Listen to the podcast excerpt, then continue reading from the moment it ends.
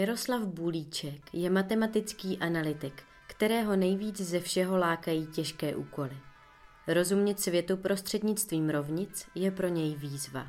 V poslední době se zabývá matematickými modely, které popisují proudění tekutin. Podařilo se mu ověřit, že v případě dvourozměrného proudění homogenní a nestlačitelné kapaliny, jejíž parametry závisí na teplotě a rychlosti smyku, existuje jednoznačné regulární řešení. Jeho poznatky pomohou odborníkům v technice, životním prostředí nebo medicíně. Pro takto složitý model jde o první výsledek svého druhu na světě. Jaká byste byl krajina? Vysočina. A kniha? Cokoliv od Hrabala.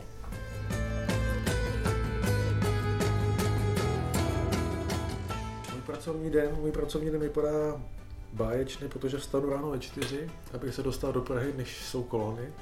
Dorazil do kanceláře, kde naštěstí v těch šest ráno ještě nikdo není, ani v budově, takže nikde neotravuje a člověk se může soustředit na své věci. Pak jsem tady do večera a pak většinou jedu domů.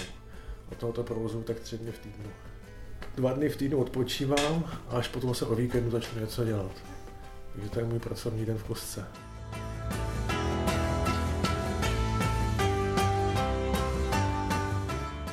Relaxace. Já miluji spaní třeba. Bohužel toho se moc nedostává, tak jako spánek, to je, jako, to je úžasná věc. Samozřejmě, ráno si musím dát kávu, pak si musím dát druhou kávu, abych se probral.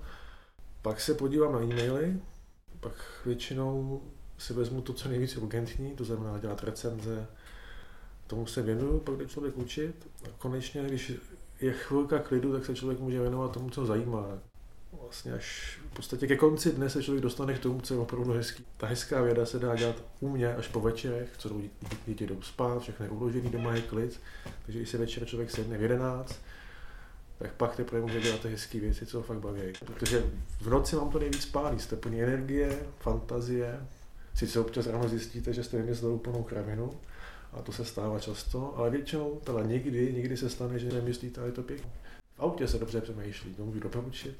Když řídíte auto, musíte být na dálnici, v klidu, tak se u toho báječně přemýšlí. U toho jsem vymyslel několik článků.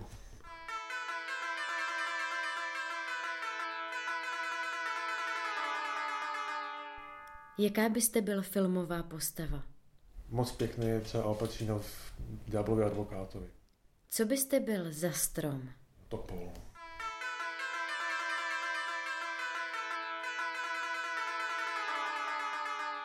Rodina samozřejmě pomáhala, jakože OK, tak si to dělej, když chceš, jako nebyli proti, ale jako, že by mě nějak vyloženě hnali do toho, když studovat matematiku, to, vůbec. Takže jsem matematik, tak asi to snesou. Možná jsou i rádi, že něco takového dělám, ale určitě mě k tomu nevedli. A matematika byla asi první volba, tak matematika je jako jediná v vozovkách, abych mu neurazil, čistá věda. Tam se prostě nikdy nelže vždycky je to buď pravda, nebo to není pravda.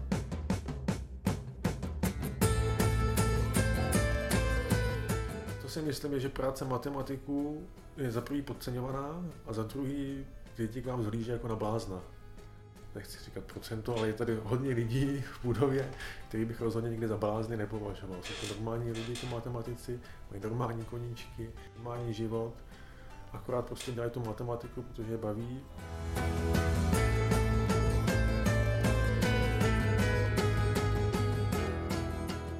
Matematik hledá pravdu, ať je jaká je a zajímá ho jenom pravda a snaží se všechno udělat pořádně, nic neodfláknout, tak aby na tom potom mohli stavit další.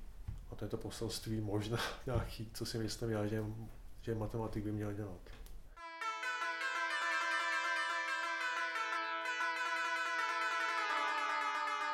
Jak byste svoji práci popsali jako pohádku? Tak, ta maminka, co pošle tu červenou karkulku, to je v podstatě ten fyzik, že co by měl vyřešit ten problém.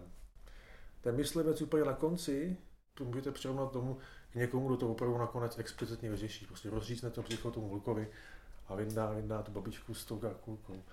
No a to, co je v prostředku, že to, co se tam děje, ta interakce té karkulky s tím blikem, s tou babičkou, jak to probíhá, ta příčina je jasná, maminka poslala karkulku, to je ten model, výsledek je taky jasný, rozpáraný břicho, a to, co se chovalo, to, co se dělo mezi tím, tak to je to, co dělám já. Jako zajímá mě, proč k tomu došlo, jak k tomu došlo, co k tomu vedlo.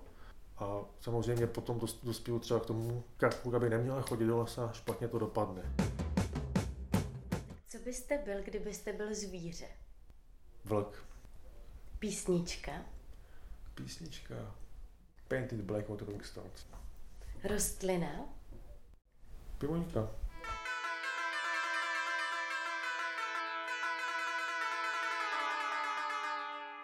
Ten problém regularity řešení, nebo hladkosti řešení, nebo krásnosti řešení v Čechách má dlouhou tradice, slavný, ale jako v poslední době ty lidi už se tomu nevěnují, nebo řekněme, má to ta stará generace těch S, co dělali a ta mladá jako nepřichází. Tak jsem si řekl, že bych mohl uspořádat nějaký pěkný workshop nebo na půl konferenci v Čechách, kam bych nalákal jako S toho, z toho oboru.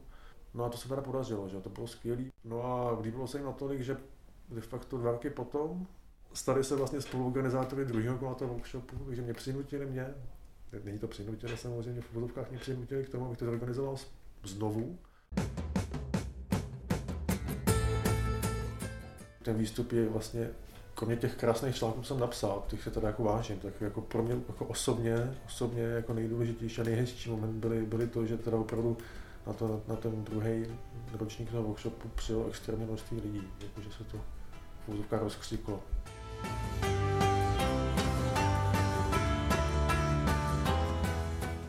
Dělat vědu je super, to vás nikdy nepustí. Že? Když, když vás to chytne, tak nad tím přemýšlíte od rána večera. Z té hlavy to nejde vyhnat, ani v noci. Třeba se vám o tom zdá, a to je pak jako skvělý. Jak se probudíte, zdálo se mi o tomhle, a protože jsem to vyřešil. Takže jako dělat vědu je podle mě to nejlepší, co vás může potkat.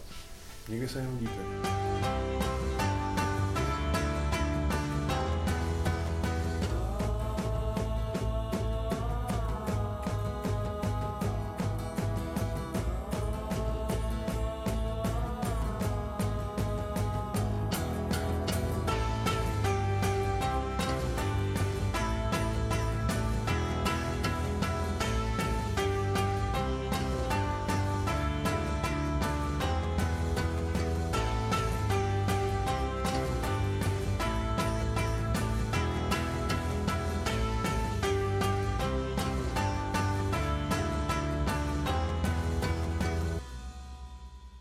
Právě jste slyšeli jeden z příběhů objevů mladých vědců. Neuron Stories každý měsíc představují nové výsledky výzkumu, které podpořil nadační fond Neuron a které postupně ovlivní životy nás všech. Přihlaste se k odběru podcastu a poslouchejte kdykoliv a kdekoliv.